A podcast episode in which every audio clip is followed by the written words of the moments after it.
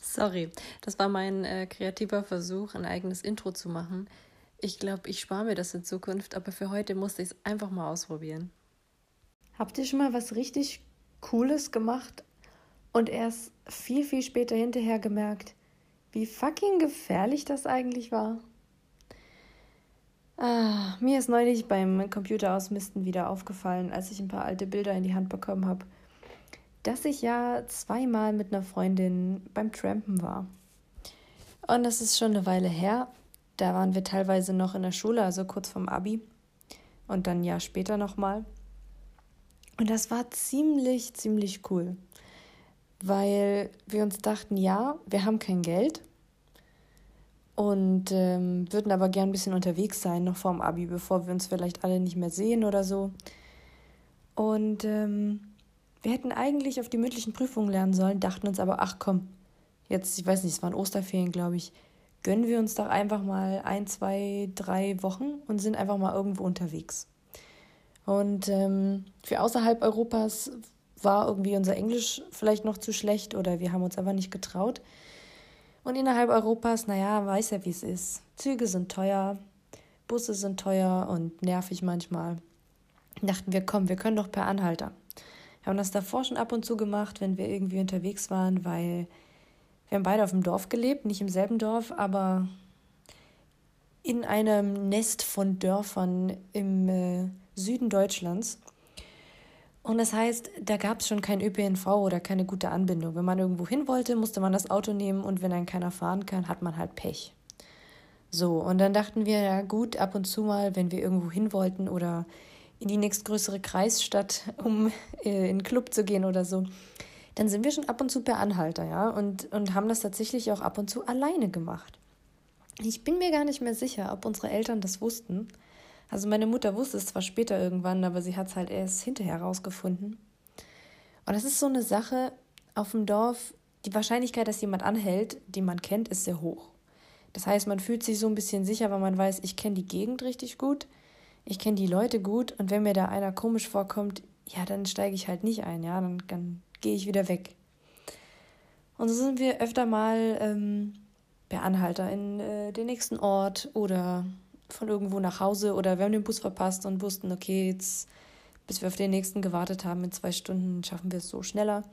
Und es hat recht gut geklappt, weil ähm, man den Leuten, glaube ich, auf diesen verlassenen Landstraßen ziemlich leid tut und die denken, oh Gott, da steht irgendein junges Mädel ähm, alleine auf der Straße, die nehmen wir mal lieber äh, mit nach Hause. Und der Grund, warum ich da jetzt so frisch fröhlich drüber erzählen kann, ist natürlich, weil nichts passiert ist. Und ich kann jetzt natürlich nicht für Leute sprechen, die da schlechte Erfahrungen gemacht haben. Also ich kann nur sagen, mir ist nichts passiert. Das heißt aber nicht, dass ich das jetzt irgendwie schön rede und sage, ja Leute, macht das mal. Keine Ahnung, du. Aber wir waren jung und wir waren äh, experimentierfreudig und wir waren vor allem, äh, naja, wir hatten kein Geld und hatten keine Wahl und so ist das eben auf dem Dorf. Dann dachten wir aber, na gut, jetzt können wir doch mal was Größeres wagen. Und ähm, meine Freundin, äh, nennen wir sie mal, nennen wir sie mal Steffi. Die Steffi, die war im Tischtennis und äh, kannte da ein paar Leute und von einem gewissen Turnier kannte sie ein paar Jungs aus Luxemburg. Und das waren also drei junge, junge Herren, die haben mit ihr Tischtennis gespielt und die haben sich da angefreundet und die wohnten in Luxemburg. Was jetzt nicht gerade um die Ecke ist, jetzt aber auch nicht mega weit weg. Also von Süddeutschland ist das schon eine Ecke, aber naja. Und dann dachten wir, ja, die könnten wir doch besuchen. Und dann ist mir noch eingefallen, weil mein Vater in Österreich arbeitet, in der Tourismusbranche und da immer wieder auch Leute aus ganz Europa arbeiten, äh, kannten wir auch noch ein paar Leute aus äh, Holland. Also wir kannten einen, der, der in Holland lebt und einen anderen, der in, in Leipzig lebt und noch einen, der irgendwie aus Belgien ist und so und dachten, komm, lass doch mal so einen Benelux-Trip machen und die Leute besuchen, die wir kennen, weil da wir kein Geld haben, können wir es uns ja auch nicht leisten, in irgendeinem Hotel zu pennen oder so. Das heißt, wir sind ja darauf angewiesen, dass wir bei irgendjemanden äh, Couchsurfen können. Und am besten natürlich bei Leuten, die wir kennen, weil dann ist es safe, man muss sich keine Sorgen machen, man kann Mutti erzählen, wo man ist und so weiter. Und apropos Mutti, denen haben wir natürlich erzählt, wir fahren da mit Bus und Bahn hin. Keine Ahnung, wie meine Mutti das glauben konnte, weil der muss klar gewesen sein, dass ich nicht das Geld dafür habe. Vielleicht dachte sie, ich habe irgendwie Geld dafür, weil ich irgendwas gespart habe. Ich meine, ich hatte ja nicht null. Ich hatte vielleicht, sagen wir mal, 40 bis 50 Euro auf meinem Konto oder so. Damit kommt man halt nur äh, eine Strecke weit. Aber unsere Mütter waren da irgendwie entspannt, dachten, na gut, die, die sind zu zweit. Ähm, ich war immerhin schon 18, meine Freundin noch nicht, aber ähm, ist ja nicht so wild. So, und die haben gesagt, na gut, ihr habt Ferien, ähm, bald das Abi, die schriftliche Prüfung habt ihr geschafft, ihr habt euch einen kleinen Urlaub verdient, macht mal. Solange ihr immer ein Handy bei euch habt, und wir hatten damals ja noch keine Smartphones, sondern nur irgendwelche, irgendwelche Samsung oder LG Tastenklopper, solange wir das Handy dabei haben und erreichbar sind und uns regelmäßig melden, ist das in Ordnung. Ich muss dazu sagen, dass unsere Mütter, glaube ich, beide unverhältnismäßig entspannt waren. Also bei mir weiß ich, es liegt dran, ich habe zwei große Brüder und die haben meine Mutter natürlich schon mit allen Wassern gewaschen und die hat schon miterlebt, wie die beiden sozusagen äh, groß geworden sind ohne Schaden und hat dann wahrscheinlich bei mir irgendwie dann ähm, keine Sorgen mehr gehabt und dachte, ja gut, wenn die Söhne überlebt haben, dann wird es die Tochter auch schaffen. Und von meiner Freundin, die Mutter, ich weiß nicht, die war irgendwie äh, völlig vertrauensselig und dachte, ach, meine Tochter, die hat noch nie irgendwas ausgefressen die wird schon klarkommen. So, dann haben wir uns eben gedacht, gut, packen wir das Wichtigste und Nötigste, was wir haben, in Rucksäcke und, und, und los geht's. Und haben dann also ein kleines Zelt eingepackt, ähm, Schlafsäcke, ein paar wenige Klamotten und äh, sonstige, weiß nicht, Schal, eine Regenjacke, ein bisschen Brötchen für den ersten Tag und dachten uns, ja gut, mit unserem bisschen Taschengeld müssten wir es ja eigentlich schaffen, überall immer so ein bisschen Proviant zu kaufen. Also es wird schon, wird schon schief gehen. Und dann haben wir uns gedacht, na gut, von uns vom Dorf kommen wir nicht weg und wir wohnen eh nicht im selben Ort, treffen wir uns irgendwo in der Mitte. Da haben wir uns eben in der nächstgroßen Kreisstadt getroffen. Die hat so 60.000 Einwohner, ist eine richtig hübsche Stadt, ist auch relativ gut gelegen. So, jetzt nicht direkt an der Autobahn, aber an so einer autobahnähnlichen Bundesstraße, Umgehungsstraße, was auch immer. Und ähm, für manche, die das vielleicht kennen oder die das auf der, auf der Landkarte nachvollziehen wollen, also wir sind aus dem Kreis Ravensburg und haben dann eben in Ravensburg gestartet. Und hatten gedacht, ja, da kommen wir doch easy weg. Da fahren Leute nach Ulm äh, Richtung Norden und Friedrichshafen in Süden. Das muss ja irgendwie, muss uns jemand mitnehmen. Aber ah, tatsächlich haben wir die ersten vier Stunden vergeudet um Ravensburg rumzutigern und die Straßen abzulatschen, bis wir eine gute Stelle gefunden haben.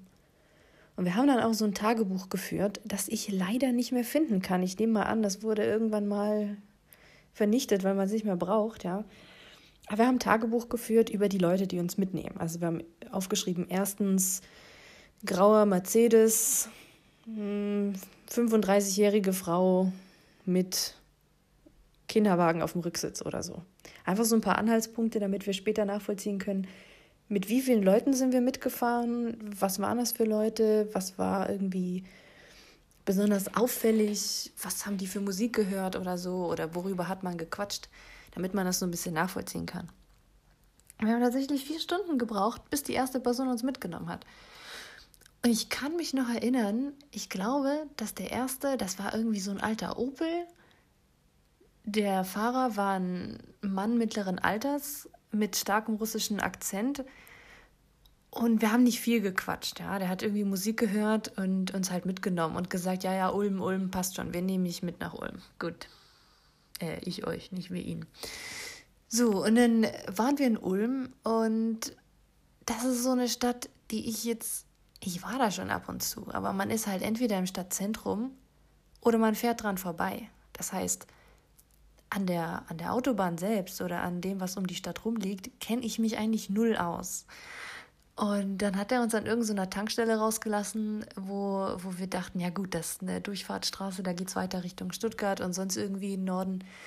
Ähm, das wird schon irgendwie passen. An einer Tankstelle ist das Gute, da kann man ja auch Leute anquatschen. Jetzt waren wir natürlich am Anfang relativ schüchtern, weil wir keine Erfahrung hatten, noch nie irgendwie fremde Leute angequatscht haben. Oh, man sagt den Kindern ja immer, sie sollen sich von fremden Leuten fernhalten. Naja, irgendwann, als wir dann da so ein bisschen am Verzweifeln waren, haben wir dann unseren Schweinehund überwunden und wir wussten, wir wollen es heute noch nach Luxemburg schaffen. Also ich meine, das ist ja jetzt echt nicht zu viel verlangt, irgendwie an einem Tag die, die 400, 500 Kilometer zu schaffen oder so. Ich habe das jetzt auch nicht mehr, nicht mehr im Kopf. Es könnte mehr oder weniger sein, keine Ahnung. Und dann dachten wir, ja gut, komm, von, von, von Ulm, da kommen wir weg. Ich mache jetzt mal hier parallel maps.google.de, so, um das mal nachzuvollziehen. Und haben es dann tatsächlich irgendwann unseren Schweinehund überwunden und gedacht, komm, jetzt, wir quatschen die einfach an, die kennen uns eh nicht. Wenn es peinlich wird, meine Güte, wir, wir treffen die Leute nie wieder in, in, in unserem Leben, ja. Und dann haben uns dann die nächsten mitgenommen und dann waren wir dann irgendwann in Stuttgart. So, dann wussten wir, okay, ähm, wir müssen jetzt irgendwie weiter Richtung Westen. Jetzt muss man sich mal überlegen. Wir waren 17 und 18 Jahre alt, gerade erst aus der Schule raus und waren in unserem Leben jetzt noch nicht so viel unterwegs. Vor allem waren wir noch nie selbst mit dem Auto unterwegs. Ich hatte meinen Führerschein zu dem Zeitpunkt erst drei, vier Monate und bin noch nie selber mit dem Auto weiter als 10 Kilometer von meinem Dorf weggefahren. Und der beste Part ist, wir hatten gar keine Karte dabei. Wir hatten keine einzige Art von Landkarte dabei. Und wie gesagt, keine Smartphones. Also da war nichts mit Google Maps oder so. Wir hatten keine Karte dabei. Wir gingen einfach davon aus, ja komm, wie schwer kann es sein, die Nachbarländer Deutschlands zu finden? Und wir hatten ja ungefähr von dem bisschen Erdkundeunterricht, dem wir gefolgt waren, im Kopf, welche Städte da ungefähr auf dem Weg liegen. Das heißt, wir wussten, okay, Stuttgart irgendwie in Westen und da ist doch hier irgendwie äh, Saarland oder so. Also vielleicht Saarbrücken, vielleicht bringt uns das näher an Luxemburg. So, das heißt, wir hatten dann immer so einen, so einen Schreibblock und ein Edding dabei und haben dann immer die nächst große Stadt, von der wir dachten, dass sie irgendwie klug ist, auf diesen Zettel geschrieben und hochgehalten. Das heißt, äh, wir standen dann immer an irgendeiner Autobahnausfahrt mit irgendeinem so äh, händisch bekritzelten Zettel. Meistens hat ja nicht die ganze Stadt drauf gepasst, sondern einfach irgendeine Art von Abkürzung, die man halt versteht. Und haben das dann hochgehalten, bis irgendjemand mal anhielt. Das heißt, der nächste St äh, Stopp war tatsächlich Saarbrücken. Und dann waren wir wieder an irgendeiner Raststätte. Und das ist natürlich auch so, so Autobahnraststätten sind, also ich finde, es sind relativ interessante Orte, ja. Es ist, ähm, so ein Durchreiseort. Das ist nicht wirklich irgendwie, dass man das Gefühl hat, das gehört zu irgendeiner Stadt. Das ist irgendwo mitten in der Pampa, da ist nichts sonst. Manchmal, weiß ich nicht, sind da noch Wohnwagencamps oder so oder das obligatorische Restaurant und, und stinkende, stinkende Klo irgendwie auf dem Parkplatz. Aber sonst ist da nicht viel los. Und man muss ja noch unterscheiden zwischen einer richtigen Raststätte, also wie gesagt, mit einem Restaurant und so weiter, und einem einfachen Parkplatz. Also so eine, so eine Aus- und Einfahrt mit Parkbucht, die eigentlich einzig und allein dafür da ist, dass Lkw-Fahrende dort ihre, ihre Pflichtpause abhalten können, ein Nickerchen machen. Das heißt, du musst auch Glück haben, an welcher Art von Raststätte du rauskommst, weil möglicherweise landest du dann irgendwo, wo gar keine Autos mehr vorbeifahren. Und das war natürlich immer so ein bisschen, ja, äh, der Nervenkitzel es ist jetzt schon irgendwie Nachmittag, die Sonne geht bald unter, wir sind irgendwo Saarbrücken. Luxemburg ist zwar nicht mehr weit weg, aber da musste er trotzdem erstmal reinkommen. So, meine Freundin hatte glücklicherweise ähm, eben Kontakt zu den, zu den Jungs, die wir da besuchen wollten und wusste wenigstens, wie die Stadt heißt und so weiter und die Straße und hatte da eine Adresse. Das heißt, als wir dann endlich jemanden gefunden haben, der äh, nach Luxemburg fährt, und zugegeben, das Land ist ja jetzt nicht groß. Und alle Autobahnen, die durch Luxemburg führen, kreuzen sich in Luxemburg City.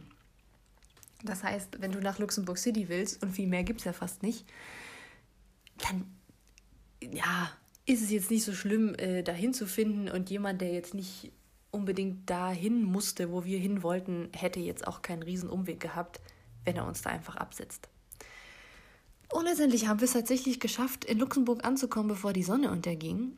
Und haben tatsächlich noch, äh, indem wir uns in dem Ort, wo wir dann gelandet waren, durchgefragt haben, die richtige Straße gefunden und sind bei äh, ihren Kumpels gelandet. Da haben wir dann, ich weiß gar nicht mehr, eine oder zwei Nächte übernachtet. Ich muss ja überlegen, das war 2013, das ist jetzt schon sieben Jahre her und ähm, ich habe diese Aufzeichnung leider nicht mehr. Ich muss mal irgendwie suchen, ob ich die archiviert habe. Irgendwie digitalisiert oder so. Und haben dann also ein, zwei Nächte in Luxemburg ge geschlafen auf dem Sofa. Und als wir dann in die Bude kamen, das war so eine, ich weiß nicht, ob das, ich weiß gerade gar nicht, ob das Studenten waren, aber eigentlich waren die ja nur so alt wie wir, also noch zu jung für Studi. Also auf jeden Fall, die Bude sah aus. Wir kamen da rein, auf dem Tisch zwei leere Absinthflaschen, 20 leere Bierflaschen, ein überquellender Aschenbecher. Der Fernseher lief und einer der äh, drei war auf dem Sofa und hat irgendwie, glaube Mario Kart gezockt. Und das sah aus da drin. Und ich weiß, wir haben auch mitgetrunken, dann irgendwie mitgezockt und irgendwie Fernsehen geguckt und Musikvideos geguckt und haben da richtig coole neue Musik entdeckt und so. Und dann sind wir nach Luxemburg City und haben mal eine kleine äh, Stadttour gemacht. Was echt interessant war, aber ich habe dann festgestellt, für mich war irgendwie das, das Abenteuer an sich, da jetzt irgendwie alleine, ungeplant, nur mit Freunden unterwegs zu sein, das war so, so spannend für mich oder so, hat mich so eingenommen und abgelenkt, dass ich überhaupt nicht darauf geachtet habe, was da um mich rum eigentlich passiert.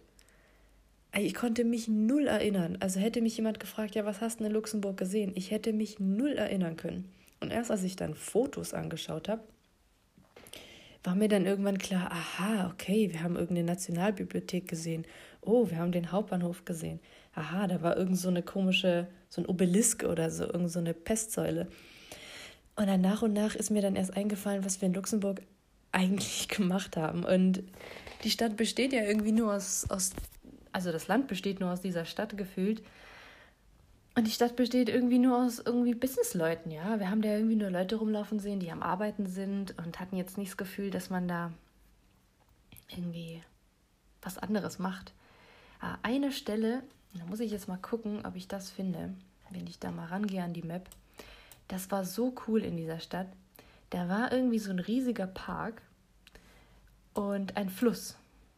Und äh, da war so eine riesige Mauer, also wie eine Staumauer, die eigentlich nicht wirklich den Fluss gestaut hat, aber auf jeden Fall konnte man da sitzen und es ging einfach gefühlt 100 Meter runter. Wahrscheinlich nicht so tief, ja, aber wirklich extrem tief runter. Und dieser Park war so interessant und jetzt, jetzt finde ich das nicht mehr. Also wenn jemand von euch sich in Luxemburg auskennt, da mal war und weiß, wovon ich spreche, also irgendeinem seltsamen Park mit irgendeiner seltsamen Art von Mauer, von der man irgendwie meterweit runter gucken kann, äh, sagt mir Bescheid. Ich würde mich sehr freuen. Schreibt mir auf Instagram und sagt hier, so und so heißt das. Das wäre echt cool. Naja, jedenfalls ähm, wussten wir dann, okay, wir wollen von Luxemburg weiter nach Holland. Was ja dann auch nicht mehr schwer sein kann. Irgendwie einmal durch Belgien durch, zumindest was wir eben für ein Verständnis von der äh, Landkarte Mitteleuropas hatten. Wir hatten ja keine Karte dabei. Und dachten, na gut, jetzt müssen wir halt jemanden finden, der uns irgendwie weiterbringt. Und dann haben wir halt nicht irgendwie die, die wirkliche Karte vor uns gehabt, so wie ich das jetzt habe, sondern nur die, die Vorstellung, wie Belgien und, und Holland da liegen und aussehen. Und äh, wir haben halt gedacht, gut, wir wollen nach Belgien. Die einzige Stadt, die wir kennen, ist Brüssel. Ne? Dann schreiben wir halt Brüssel auf unseren Zettel. Wir haben es sogar noch auf Französisch draufgeschrieben. Wir dachten, na gut, dann, dann, dann kriegt das jeder mit. Und jetzt, wenn ich die Karte so sehe, also wenn man von, von Luxemburg nach, naja, es kommt drauf an, wo du in Holland willst, ne? Aber da, wo wir hin wollten, wäre eigentlich schlauer gewesen, so über, über Köln zu fahren oder so, ja. Aber wir dachten halt, naja, äh, auf dem Weg nach Holland muss man durch Belgien durch, also müssen wir durch Brüssel. Haben dann Zettel geschrieben, Brüssel drauf geschrieben. Und ähm, das Krasse war, uns hat halt ewig kein einziges Auto mitgenommen. Wir waren mal wieder in so einer Raststätte, die so eigentlich fast nur für, für Lkw-Fahrer war und dachten, na komm, ein Auto muss hier doch vorbeikommen. Wir wollten einfach nicht bei, bei einem LKW-Fahrer fragen. Also das war uns dann wirklich eine Nummer zu creepy, ja. Also jetzt in so einem LKW mitzufahren. Ähm, aber dann äh, blieb uns eigentlich keine Wahl mehr, ja. Und dann dachten wir, ja gut, dann fragen wir jetzt halt echt irgendeinen so LKW-Fahrer. Und dann haben wir uns umgeschaut und die hatten alle Kennzeichen so von Ländern, wo wir wussten, die Sprachen können wir einfach nicht. Und das waren alles so ältere Menschen, wo wir dachten, ey, da kommen wir mit Englisch auch nicht weit. Und dann haben wir uns doch nicht getraut zu fragen, dachten, jetzt halten wir halt einfach unser Schild hoch. So, da hatten wir da unseren Zettel mit Brüssel drauf und stehen da wieder in der Ausfahrt und warten und warten. Und dann kam ein LKW vorbei und hielt dann an und hat sein Fenster runtergemacht. Und es war so ein älterer Herr, ich, schätze jetzt mal, der war irgendwie Mitte 40, Anfang 50 und lächelt nett und, und fragt irgendwie was. Auf einer Sprache, die ich noch nie gehört habe. Und zeigt auf den Zettel. Und wir halten hoch und sagen so, ja, Brüssel. Hier, ne? Und da sagt er, ja, hat irgendwie mit seinen Händen gefuchtelt und meinte, also wir, was wir verstanden haben, dass er irgendwo in der Nähe von Brüssel raus muss und er uns zumindest in die Richtung mitnehmen kann. Da dachten wir, gut, besser als nichts. Und äh, sind da dann eingestiegen, ja. So, und dann muss man sich so ein LKW, ich, ich saß noch nie in einem, zumindest nicht in so einem großen, ja. Das ist ein Wohnzimmer, das ist ein Wohnzimmer auf Rädern. Ich habe noch nie mir vorgestellt, wie groß eigentlich die Fahrerkabine von dem LKW ist. Und es war wirklich, also schon da einzusteigen, musste schon so, so zwei Meter hoch klettern. Und dann waren da drei Sitzbänke, hinter den Sitzbänken ein Bett mit einem Vorhang und die Fläche, also auf der, auf der Ablage, die der vor sich hatte, sozusagen zwischen Lenkrad und Scheibe, das war, ein, das war ein kompletter Esstisch, das war ein Wohnzimmertisch, Schreibtisch, da war einfach alles. So, dann steigen wir da ein und er stellt sich vor und sagt, er heißt Bogdan. Dachte ich, okay, Bogdan, hm, hm, klingt eher slawisch, aber wüsste ich jetzt auch nicht. Ja, ich, ich kannte mich null aus. Ich hatte in der Schule irgendwie nur Französisch und Latein und, und damit war es dann schon am Ende, ja. Und Englisch natürlich. Und dann haben wir auch gesagt, wie wir heißen. Und dann hat er so ein Foto gezeigt. Und da war er drauf und so ein kleines Mädchen und hat gesagt, das ist irgendwie seine, seine Tochter. Da hat einen Namen gesagt und uns war klar, okay, das muss ein Kind sein. Und er war so lieb und dann hat er Kaffee gekocht. Der hat dann irgendwo angehalten und auf so einem Bunsenbrenner, also irgendwie ein paar Raststätten weiter, muss wahrscheinlich schon Belgien gewesen sein, aber noch relativ im Süden, hat er dann äh, auf einer Raststätte seinen Bunsenbrenner ausgepackt, also so, so einen Campingkocher, und hat da Kaffee gekocht. Und hat den uns angeboten und wir waren so, ja, okay, wir wollen jetzt nicht unfreundlich sein und haben den angenommen. Also war natürlich schwarzer türkischer Kaffee. Keine Milch, kein Zucker, ultra stark, schwarz wie Pech. Aber wir haben es getrunken und ich kann im Rückblick sagen, es, es muss uns geschmeckt haben, weil einfach die, die Situation so, so toll war, ja. So, und dann sind wir also mit Bogdan unterwegs. Und dann haben wir ihm unseren, unseren Zettel, also unseren Notizblock gezeigt, wo unsere ganzen Städte drauf gekritzelt waren, wo wir unsere ähm, Fahrer und Fahrerinnen notiert hatten. Wir haben gesagt, er soll irgendwas draufschreiben. Und dann dachte äh, meine Freundin, also äh, Steffi, meinte, ja, frag den doch mal irgendwie, was Danke heißt. Und sie hat sich das irgendwie nicht getraut. Dann habe ich versucht, die mit Händen und Füßen irgendwie klarzumachen. Kannst du uns bitte sagen, was Danke heißt? auf der Sprache, die du sprichst, welche Sprache auch immer du sprichst. Und er hat es äh, verstanden und hat einen Stift genommen und dann auf unseren Zettel äh, Havala geschrieben. Ich dachte, Havala, okay, habe ich noch nie gesehen. Jetzt mittlerweile muss ich sagen, ich habe äh, ein Slavistikstudium hinter mir und ähm, spreche mittlerweile diverse Sprachen, die ich damals noch nicht gewusst habe, dass sie existieren und kann demnach einschätzen, dass er zumindest irgendwo entweder aus äh, Kroatien oder Serbien oder äh, Bosnien kommen muss, aber mehr wusste ich dann auch nicht. Also ich glaube, er war aus Bosnien, aber wir hatten ja keine Ahnung damals. So, und dann hat äh, Bogdan uns also irgendwo vor Brüssel rausgelassen. Und wir haben dann versucht weiterzukommen und haben dann, ähm, ich glaube, erst Walweig, muss irgendeine Stadt gewesen sein, die habe ich noch irgendwie auf dem Schirm haben Wahlberg drauf geschrieben, weil wir irgendwo da in die Nähe mussten. Und wir haben es da wieder geschafft, bevor vor dem Sonnenuntergang ist äh, dahin zu, also dahin zu kommen. In so ein kleines Kaff, das ich jetzt nicht sage, wie es heißt, aber auf jeden Fall ein kleines süßes Kaff. Zu unserem Kumpel. Also dem holländischen Kumpel, den ich äh, aus Österreich kannte. Und der hat uns nur gesagt, ja, meine Mutter arbeitet in so einem Restaurant das werdet ihr finden, da bin ich dann. Und da haben wir das Restaurant gesucht, ja. Und das war so ein kleiner Ort. wir dachten, naja, das ist so winzig, wie schwer kann das sein? Und dann haben wir wirklich eine Kneipe nach der anderen abgeklappert und nach dieser Frau gefragt, also nach dem Nachnamen. Nur, dass wir den Nachnamen nicht mal korrekt ausgesprochen haben. Also wir haben irgendwie mit, mit dem bisschen Englisch, das wir konnten, und dem bisschen Deutsch, das wir noch konnten, ähm, versucht, diesen holländischen Nachnamen auszusprechen. Und äh, es war schon sehr peinlich. Die Leute haben schon sehr seltsam geschaut. Aber irgendjemand hat dann echt gerafft, ach was, die meint ihr, ja klar, und hat uns den Weg beschrieben zu irgendeiner äh, Windmühle. Und das war wirklich so das Klischee. Also wir sind dann zu dieser Windmühle und in der Windmühle war das Restaurant. Und da haben wir dann tatsächlich unseren Kumpel und seine Mutti und alle gefunden. Und er hat uns dann erstmal das Restaurant gezeigt, was ich mega cool fand, weil ähm, das war so eins, wo man auch frühstücken und brunchen kann. Und ich dachte, okay, cool, Frühstück in, in Holland wie anders kann das schon sein als Frühstück in Deutschland?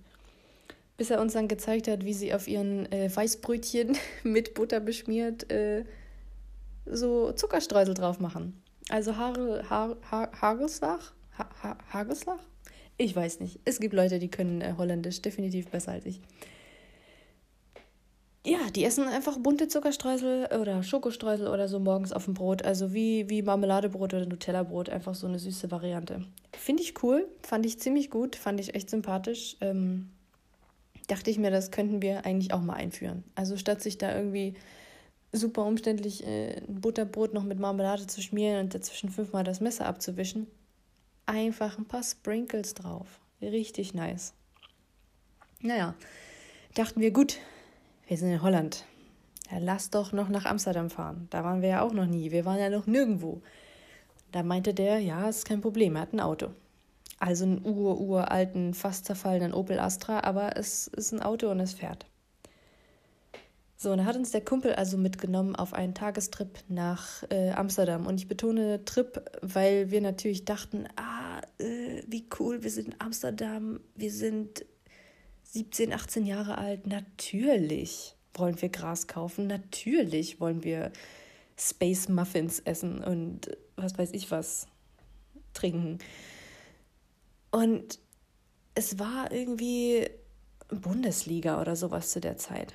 Das heißt, in allen Cafés lief gerade irgendwie Dortmund gegen Oh, ich weiß gar nicht mehr wen. Auf jeden Fall war ich damals Dortmund-Fan Fan und dachte, ach komm, lass uns so eine Bar gehen, ein bisschen Fußball gucken, äh, hier Heineken trinken und einen Space Muffin ver verspeisen. und es war tatsächlich gar nicht so schwierig, äh, so einen entsprechenden Coffeeshop zu finden, der uns da irgendwas verkauft.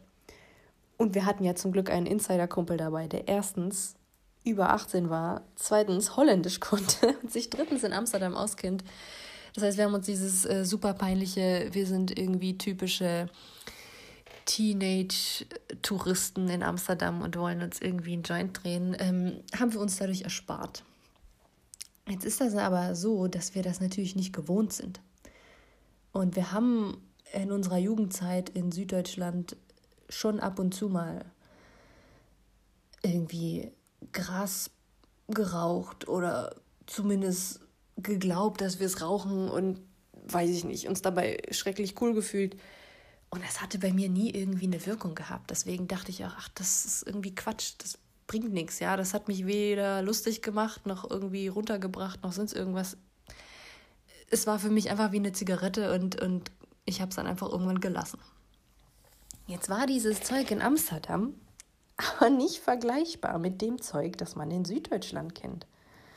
Und wir dachten uns so, ja, okay, wie schlimm kann das schon sein? Haben nur ein Gramm gekauft und das dann äh, schon ein bisschen verwertet. Wir haben damals beide geraucht und hatten, hatten Drehzeug dabei und so. Also typisch kamen wir da mit unseren Filterpapieren und unseren, ähm, na, wie heißt äh, Papier und Filtern, genau, und Tabaktüte.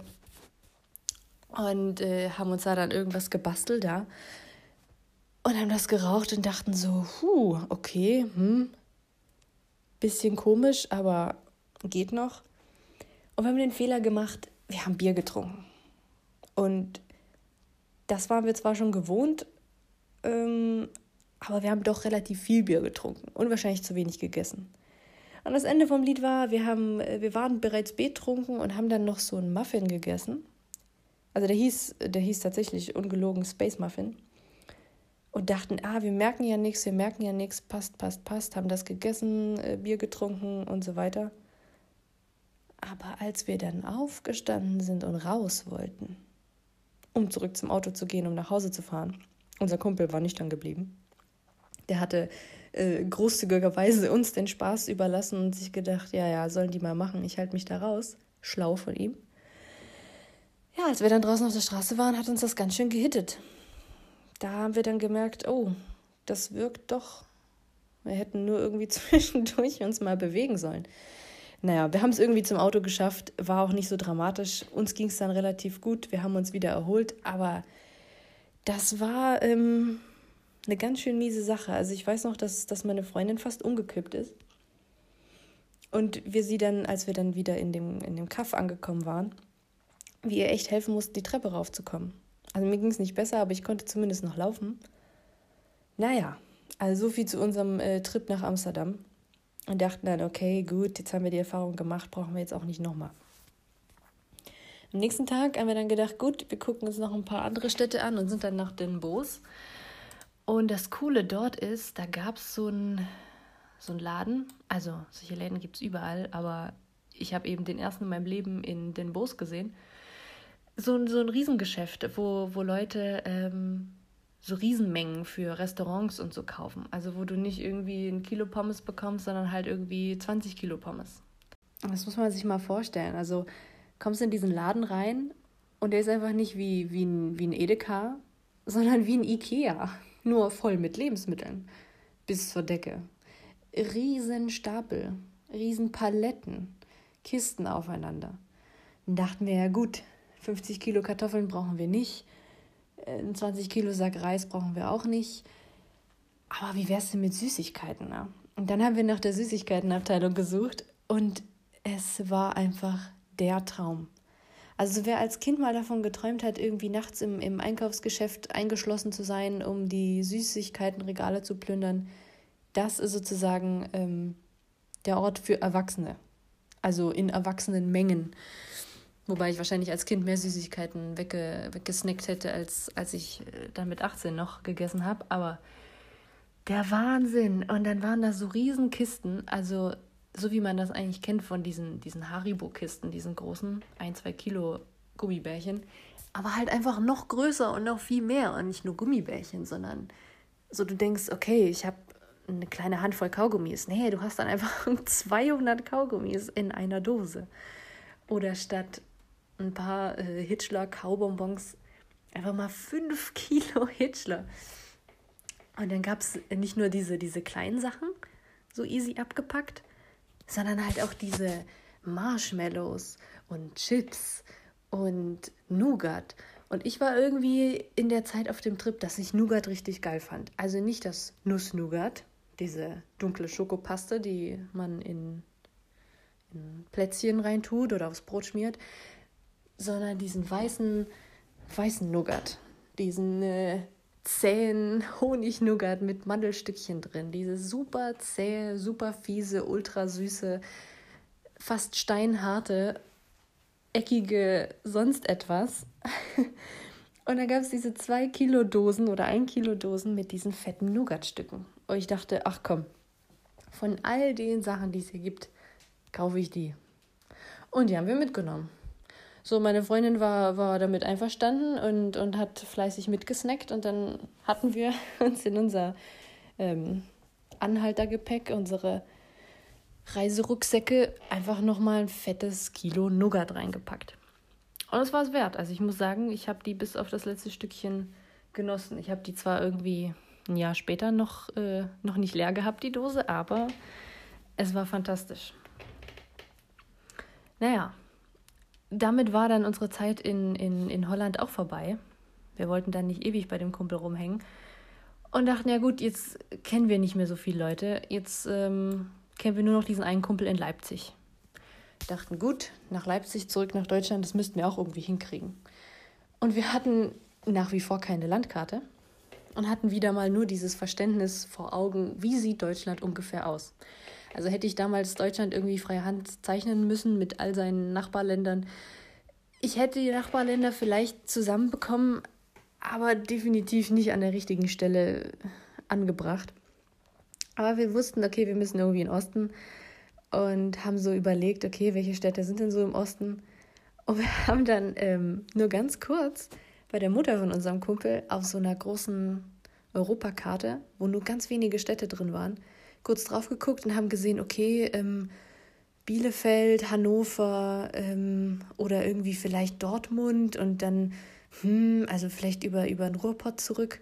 Und dachten, ja, okay, das machen wir. Wir gehen also erstmal irgendwie nach, nach Richtung Düsseldorf oder Köln oder so und dann einfach nur noch in Osten.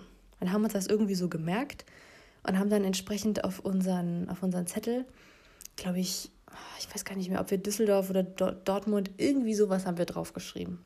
Und standen dann wieder in irgendeiner schönen Autobahnraststätte, in Arnheim, glaube ich, und haben halt gewartet, bis uns wieder jemand äh, mit den Ruhrpott nimmt. Und äh, da kam dann was richtig Blödes, was wir nicht bedacht haben. Und zwar, wenn man sich mal überlegt, okay, in Deutschland gibt es wirklich viele Autobahnen und gute Autobahnen und sehr lange Autobahnen. Aber die mit Abstand am meisten vorhandenen Autobahnen befinden sich alle im Ruhrpott. Da ist nicht irgendwie eine von Norden nach Süden, eine von West nach Osten. Das ist ein ganzes Netz an Autobahnen dort. Entsprechend gibt es natürlich auch eine, ein Hundertfaches an Ausfahrten und Einfahrten und sonstigen Quatsch. Das heißt, bis du da mal rausgefunden hast, stehe ich jetzt überhaupt an der richtigen Stelle? Wenn mich jetzt hier jemand mitnimmt, in welche Richtung fährt der denn? Und da hat uns dann irgendwann jemand darauf aufmerksam gemacht, der uns da irgendwie stehen sah mit unserem Schildchen Düsseldorf und meinte dann, ja du, äh, ihr steht da auf der falschen Straßenseite. Also hier in die Richtung fährt keiner nach Düsseldorf. Ja, fuck, ja. Und dann versuch mal zu Fuß. Zu Fuß auf die andere Seite einer Autobahnkreuzung zu kommen. Das geht nicht. Es gibt keine Unterführung und oben drüber laufen äh, kannst du auf keinen Fall es war klar, irgendwie ohne Auto kommen wir nicht auf die andere Seite. Und dann haben wir tatsächlich irgendwie rausgefunden, wie das Kreuz sonst was heißt, wo wir hin müssen, damit wir in die richtige Richtung stehen. Und haben dann nur dieses Kreuz, also diese Auffahrt auf unseren Zettel geschrieben. Und hat uns tatsächlich dann irgendwann jemand mitgenommen, der uns einfach nur auf die andere Seite der Autobahnkreuzung gebracht hat, damit wir richtig stehen. Und ähm, als nächstes hatte uns dann irgend so ein Typ mitgenommen in so einem winzigen Opel Corsa und der hatte noch einen Beifahrer. Das heißt, wir haben uns da auf den Rücksitz gequetscht. Ähm, in den restlichen Mini-Raum, der da noch übrig war, weil vorne zwei erwachsene Männer saßen in diesem winzigen Corsa. Und waren da irgendwie so eingequetscht mit unserem ganzen Zeug, dass ich nicht bemerkt habe, dass ich mein Handy verloren habe. Das ist mir da in dem Auto irgendwie runtergefallen wahrscheinlich unter den Sitz gefallen und ich habe das nicht gemerkt. Und es war wie gesagt so ein Samsung-Tastenhandy. Da hielt der Akku zwar irgendwie ein, zwei Wochen, aber es ist ansonsten irgendwie schon auseinandergefallen. Und als die uns dann irgendwo auf der anderen Seite des Ruhrpots, also irgendwie, weiß ich nicht, sei es irgendwie östlich von Köln oder so rausgelassen haben, habe ich dann eben gemerkt, scheiße, mein Handy ist weg. Und ähm, es war auch nicht möglich, das wiederzubekommen. Und dann habe ich das angerufen, weil ich dachte, okay, es ist ja noch an, es ist vielleicht auf laut, es liegt bei dem Typen unterm Sitz. Da ist niemand rangegangen. Also ich habe es auch Tage später noch versucht, da ist nie jemand rangegangen. Und ich glaube, mein Handy wird bis heute wahrscheinlich auf irgendeinem Schrottplatz noch in diesem Auto liegen. Was natürlich scheiße war, weil das eine der Vereinbarungen war, die wir mit unseren Eltern getroffen haben, dass wir nur weg dürfen, wenn wir uns regelmäßig melden und wenn wir erreichbar sind und ein Handy bei uns haben, wegen Sicherheit und so. Ja. Naja, hat, glaube ich, soweit keiner erfahren. Ich habe dann, glaube ich, mich immer vom Handy meiner Freundin gemeldet und so gesagt, ja, äh, mein Akku ist gerade alle oder ja, ich habe gerade keinen Empfang und so weiter, damit meine Mutter nicht gleich ausrastet, dass ich mich vom falschen Handy melde. Aber immerhin, wir hatten noch eins, also bisher zusammenfassend kann ich sagen, Tipp Nummer eins, mach niemals einen Tramp-Trip, Tramp-Trip, wie auch immer, alleine. Mindestens zu zweit. okay, vielleicht auch maximal zu zweit, weil drei Leute nimmt schon keiner mehr mit. Also erstens, mach das niemals alleine. Zweitens, hab ein Handy bei dir und verliere es nicht. drittens, wenn du kein Smartphone besitzt, was heutzutage fast unmöglich ist, aber falls du kein Smartphone besitzt, nimm irgendeine Art von Landkarte mit. Und viertens, ja, das ist noch so eine Frage. Viertens, am besten du sprichst alle Sprachen Europas, dann kommst du gut klar. Wir waren jedenfalls unterwegs und äh, wurden dann von sozusagen den, der letzten Person ja nicht ganz der letzten Person, auf jeden Fall der Person mitgenommen, die uns das meiste Stück äh, vorangebracht hat, irgendwie eben von, von äh, West nach Ost. Und es war ein junger Mann und seine Mutter. Und der junge Mann, das muss ich jetzt mal sagen, Shoutout an diesen jungen Herrn, war super nett und seine Mutti war super lustig. Und die waren irgendwie aus Berlin, waren gerade in Köln und haben uns mitgenommen und hatten so ein kleines äh, rotes Auto. Ich weiß gar nicht mehr, was es war, auf jeden Fall klein und rot. Und die waren so witzig und haben so cooles Zeug erzählt, ich weiß schon gar nicht mehr. Und haben auch gesagt, ja, wenn ihr mal in Berlin seid, dann kommt vorbei. Und haben uns äh, die Handynummer gegeben, damit wir uns melden können, um zu sagen, ob alles okay ist und so. Die wollten dann auch unbedingt wissen, ähm, ob wir gut in Leipzig ankommen dann. Und die haben dann ähm, Musik gehört die ganze Zeit irgendwie über YouTube. Also ich weiß nicht, ob der, der Typ seinen Laptop oder sein damals irgendwie, was weiß ich, erstes iPhone da angeschlossen hatte. Und es lief ähm, dieser, na wie heißt denn das? Dieser Endtrack vom Tomorrow Festival von 2012. Also das gibt ja immer, ich war noch nie auf diesem Festival und es reizt mich auch nicht, auf so ein riesiges Festival zu gehen. Äh, Tomorrow sage ich, Tomorrowland natürlich, Tomorrowland. Und da gibt es ja immer so eine Endshow. Also so eine super legendäre Endshow mit den krassesten DJs dann. Und die gibt es auch alle auf YouTube zu sehen. Also da kann man sich von jedem Jahr und von jedem Festival immer die besten Endshows anschauen. Und das war richtig coole Mucke. Das war so ein halbstündiges Stück und wir haben uns das, glaube ich, dreimal hintereinander angehört und auf der Rückbank hier abgeraved. Und es war echt eine ziemlich, ziemlich coole Fahrt. Bis wir dann eben irgendwann in Hof waren. Und Hof so ein Ort äh, irgendwo vor Leipzig. Und die konnten uns nicht weiter irgendwie mitnehmen, weil die, weiß ich nicht, irgendwie äh, anderen Weg fahren mussten oder irgendwie keine Zeit mehr hatten. Anyway, haben uns eben in den Hof rausgeschmissen und dachten, okay, das, das ist gut, das ist nicht weit weg von Leipzig, da wird uns schon jemand mitnehmen. Aber es war schon dunkel. Es war einfach schon fucking dunkel. Und dann stehen wir da mal wieder in irgendeiner Ausfahrt. Und wir waren leider auf der Ausfahrt und nicht auf der Einfahrt. Und auf einer Ausfahrt nimmt dich gar keiner mit. Das heißt, wir mussten mal wieder zu Fuß und das war jetzt schon wieder die gefährlichste. Oh Gott, also Tipp Nummer 5. Sei niemals im Dunkeln auf irgendeiner Autobahnausfahrt zu Fuß unterwegs. Just don't. Ja. Wir haben es irgendwie geschafft, äh, heilen Fußes und Kopfes ähm, bei der nächsten Auffahrt dann ähm, anzukommen. Und haben da unser Schildchen mit äh, Leipzig äh, gehabt und haben noch A14 draufgeschrieben, weil wir dachten, gut, man kann ja nie wissen, wo, worauf die Leute so achten. Vielleicht wollen sie nicht nach Leipzig, aber nehmen die A14 immer hin. Und ähm, da hat uns dann so ein Typ und sein Sohn mitgenommen. Und das war kein einfaches Auto, sondern so ein Van, also so ein Siebensitzer, Neunsitzer, irgendwie so eine Art Sprinter oder so. Und das war gekennzeichnet mit diesen ähm, Schulbusaufkleber. Also es gibt es ja öfter mal in kleineren Orten oder für kleinere Einrichtungen, dass die Schulbusse keine wirklichen Busse sind, sondern nur so Vans und man da dann die drei, vier Kinder irgendwie aufsammelt. Deswegen dachten wir, gut, das scheint irgendwie äh, vertrauenswürdig zu sein, ähm, eine soziale Person. Aber war trotzdem im, im Rückblick mega creepy bei so einem alten Mann und seinem Sohn, der auch, glaube ich, ja, vielleicht so alt war wie wir, in so ein Van einzusteigen, im Dunkeln, nachts, auf irgendeiner Autobahnauffahrt. Also, es ist nicht schief gegangen, deswegen kann ich das nicht als Regel festsetzen, aber ich hätte jetzt mal gesagt, Regel Nummer 6, steig nicht in irgendwelche Vans zu irgendwelchen Männern ein, vor allem wenn, wenn die noch fast in der Überzahl sind, ja. die haben uns jedenfalls nach Leipzig gebracht und haben uns auf der Berliner Brücke rausgelassen. Jetzt muss man dazu sagen, ich war da noch nie in meinem Leben in Leipzig gewesen. Mittlerweile wohne ich da seit sechs Jahren. Aber zu dem Zeitpunkt hatte ich von äh, Städten, die äh, größer sind als Ravensburg, 60.000 Einwohner, keine Ahnung. Ja, ich hatte zu dem Zeitpunkt schon zwar Amsterdam hinter mir, aber da bin ich ja einfach blind irgendjemand hinterhergestolpert, den ich kannte. Und jetzt waren wir auf uns allein gestellt. Und es war dunkel. Und ich hatte die Nummer von diesem Kumpel von uns, der in Leipzig wohnt. Und wir haben ihm so gesagt, ja, wir sind jetzt da. Und wir sind irgendwo am Hauptbahnhof rausgekommen. Wir finden schon irgendwie zu dir.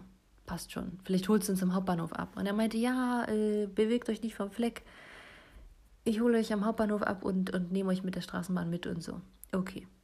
Jetzt war das Ding, der hat uns nicht wirklich am Hauptbahnhof rausgelassen, sondern wie wir später gemerkt haben, am Deutsche Bahn Trainings- und Simulationszentrum oder was weiß ich. Ja, das war so ein, so ein Ort, wo auch eine Garage stand, wo Züge drin waren zur Reparatur oder vielleicht wurden da auch, auch Leute, äh, Leute, Züge gebaut. Es war so ein Cargo-Zentrum oder so, also hier von der Schenker AG. Auf jeden Fall irgendwie so ein, hatte was mit der Bahn zu tun, aber es war definitiv nicht der Hauptbahnhof. Und da war eben so eine Brücke und da haben wir von der Brücke runtergeschaut und sehen vor uns, erleuchtet in der dunklen Stadt, den offensichtlichen Hauptbahnhof mit seinen riesengroßen Torbögen. Dachten, ach krass, da wollen wir ja hin. ähm, und da das ja ein Kopfbahnhof ist, wussten wir, okay, wenn, wenn da der Bahnhof ist, dann ist da auch der Ort, wo wir hinwollen. Also wir wussten, wir sind auf jeden Fall auf der falschen Seite des Bahnhofs. Und vor uns lagen einfach irgendwie 40 Gleise. Und wir wussten, um von hier jetzt zu dem Bahnhof zu kommen, auf dem schnellsten Weg, und zwar an den Gleisen entlang, müssen wir da irgendwie durch. Und dann haben wir uns da die Brücke runter durchs Gebüsch geschlagen und ähm, sind dann irgendwie runter zu den Gleisen. Natürlich ist dann noch Abstand dazwischen. Und da das ein Endbahnhof ist, fahren die Züge da ja auch nicht so schnell. Und es war Abend, also fährt auch nicht so viel. Und wir dachten mal wieder, ah, das wird schon. Also mit unserer jungen Naivität und Weltfremdheit dachten wir, easy, du kannst locker über die Gleise laufen. Und wir sind dann tatsächlich, ich, ich versuche gerade rauszufinden, wie viele Meter das sind. Ist hier irgendwie, wenn das 100 Meter sind, 700, hm, 800 Meter. Auf jeden Fall fast einen Kilometer Gleise sind wir da entlang spaziert in der Nacht auf den hell erleuchteten Hauptbahnhof Leipzig zu, den wir dann auch irgendwann äh, gesunden Fußes erreicht haben. Aber auch hier möchte ich kurz erwähnen, Tipp Nummer 7, lauf nicht nachts ohne irgendwie eine Warnweste oder sowas, über irgendwelche Bahngleise. Tu es einfach nicht. tu es einfach nicht. So. Und dann kamen wir am Hauptbahnhof an und wir haben tatsächlich unseren Kumpel getroffen. Und der hat uns irgendwie gesagt, dass wir komplett wahnsinnig sind und wo wir eigentlich herkommen und warum wir von Richtung Gleise kommen. Und hat alle möglichen Hände und Füße über den Kopf zusammengeschlagen und dachte sich schon, meine Güte, die, die haben komplett Schaden. Aber er war froh, dass wir da waren und äh, wir sind dann mit ihm in die Straßenbahn gestiegen und in das entsprechende Viertel gefahren, wo er wohnt, was jetzt nicht mega weit weg war. Ja, und dann waren wir bei ihm und haben bei ihm in der Bude gechillt und das war so eine Studentenwohnung. Richtig schöne Altbauwohnung, irgendwie drei Meter hohe Decken, Parkettboden, drei Zimmer, ein Balkon, Dachterrasse, mega nice. Und haben da dann unsere, unser Kilo Nougat verspeist, ähm, unsere selbstgedrehten Zigaretten geraucht und äh, das freie Leben gelebt. Und haben uns dann noch ein paar Sachen in Leipzig angeschaut, waren irgendwie im Park und haben vom Park aus den Zoo gesehen und äh, waren da ein bisschen unterwegs. Und dann äh, wussten wir, gut, ähm, jetzt müssen wir wieder irgendwie nach Hause. Und meine Freundin hat zu dem Zeitpunkt ähm, sich für so einen Bundesfreiwilligendienst beworben gehabt und weil die da irgendwie schon früher anfangen und ja das, das Hauptabitur schon vorbei war, ähm, hat sie schon irgendwie eine Wohnung gehabt in Mannheim. Das heißt, sie hat nicht mehr in dem, in dem, also sie hat noch in dem Kaff gewohnt bei ihrer Mutter, aber sie hatte auch irgendwie schon eine Wohnung in Mannheim. Das heißt, wir wussten, ja, wenn wir jetzt nach Mannheim fahren, da können wir jemanden besuchen. Da sind schon irgendwelche Mitbewohner von ihr.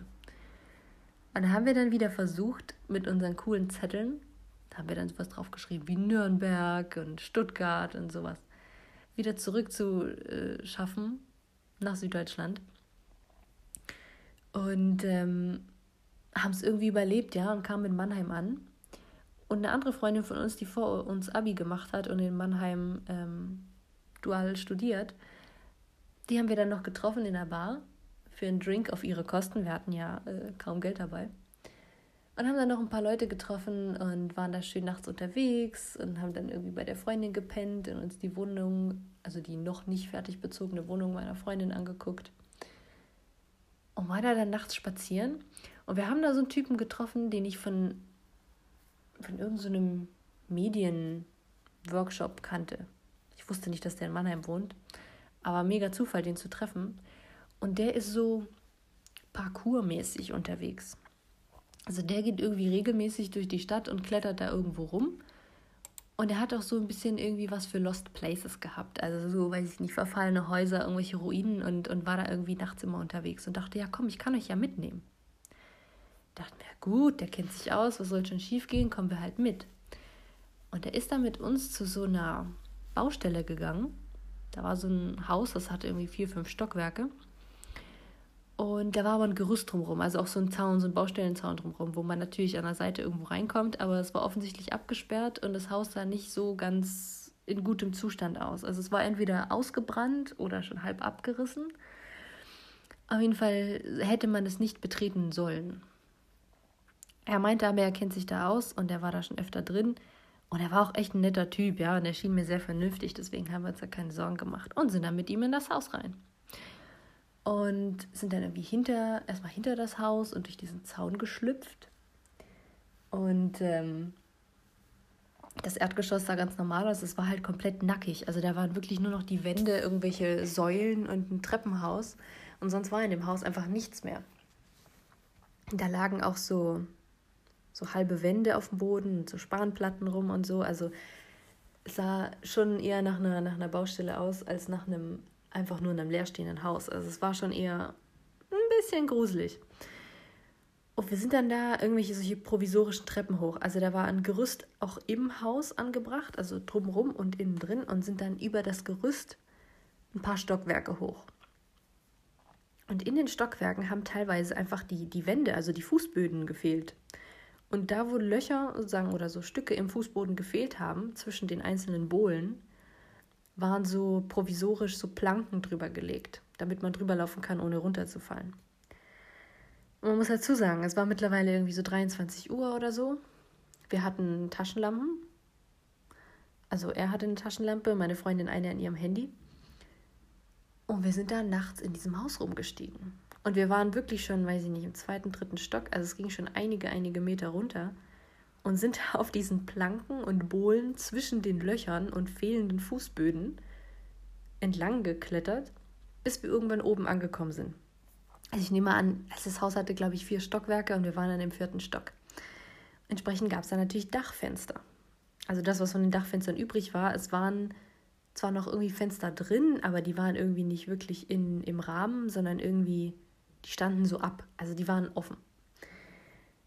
Und wir sind da dann hoch und haben versucht, aus dem Fenster rauszugucken. Und das war so krass, weil es war Nacht, die ganze Stadt hat geleuchtet. Und in, in Mannheim, beziehungsweise nebenan, in, na, wie heißt ähm, Ludwigshafen, ist ja diese BASF-Fabrik, ähm, diese Chemiefabrik. Und man hat die gesehen von da oben. Also wir waren dann, hingen irgendwie in diesem Fensterrahmen, unter uns irgendwelche ja, irgendwelche Bretter und, und Stützpfeiler und halbe Gerüstteile und so. Und es, es hat nicht gewackelt, also dachten wir, wird schon halten. Und haben da rausgeschaut und haben tatsächlich dann diese BASF-Firma gesehen. Und das war total, also magisch. Also hätte ich nicht so panische Angst gehabt, dass jederzeit unter mir der Fußboden irgendwann wegbricht, weil ja, es war irgendwie nur eine Frage der Zeit, dass das irgendwie schief geht, aber wie man sieht, haben wir es überlebt und haben da oben gechillt und uns irgendwie die Stadt angeguckt und sind dann da wieder runtergekraxelt. Zwischendurch ist mal irgendwo was runtergefallen, wo, wo du so hörst, ja, da fällt gerade irgendwie so eine, so eine Dachpappe oder so in diese Lücke zwischen den Planken. Und du hörst irgendwie, wie sie drei Sekunden später aufkommt und du weißt so, fuck, das geht echt ganz schön tief runter. Und ähm, ja, wir haben es lebendig wieder rausgeschafft. Also Puls war auf irgendwie 240, Adrenalin, Schweißausbruch, alles garantiert. Aber wir haben es lebendig wieder rausgeschafft. Was mich zu Punkt 8 führt. Tipp Nummer 8. Betretet keine Baustellen, ungesicherten, abgewrackten Häuser oder irgendwie baufällige Gebäude. Tut es einfach nicht einfach nein. Also wenn du nicht Bauarbeiter oder Bauarbeiterin oder ähm, irgendwie erfahrene Höhlenkletterperson bist, dann, dann geh nicht in irgendwelche verlassenen, halb abgerissenen Häuser. Naja. Also das war irgendwie, glaube ich, dass das meiste, was in Mannheim passiert ist. Also viel mehr haben wir dann da nicht erlebt. Wir wollten ja dann auch wieder zurück nach Hause und gut, von Mannheim war es nicht mehr weit wir haben dann noch, glaube ich, eine Freundin in Heidelberg besucht. Also wir haben es dann irgendwie geschafft, schwarzfahrend mit der Bahn, also weiß gar nicht, ob S, ich glaube mit der S-Bahn nach, nach Heidelberg zu fahren, ist nicht so weit weg. Und von dort sind wir dann weitergetrennt und haben es wieder geschafft, zurück nach Ulm.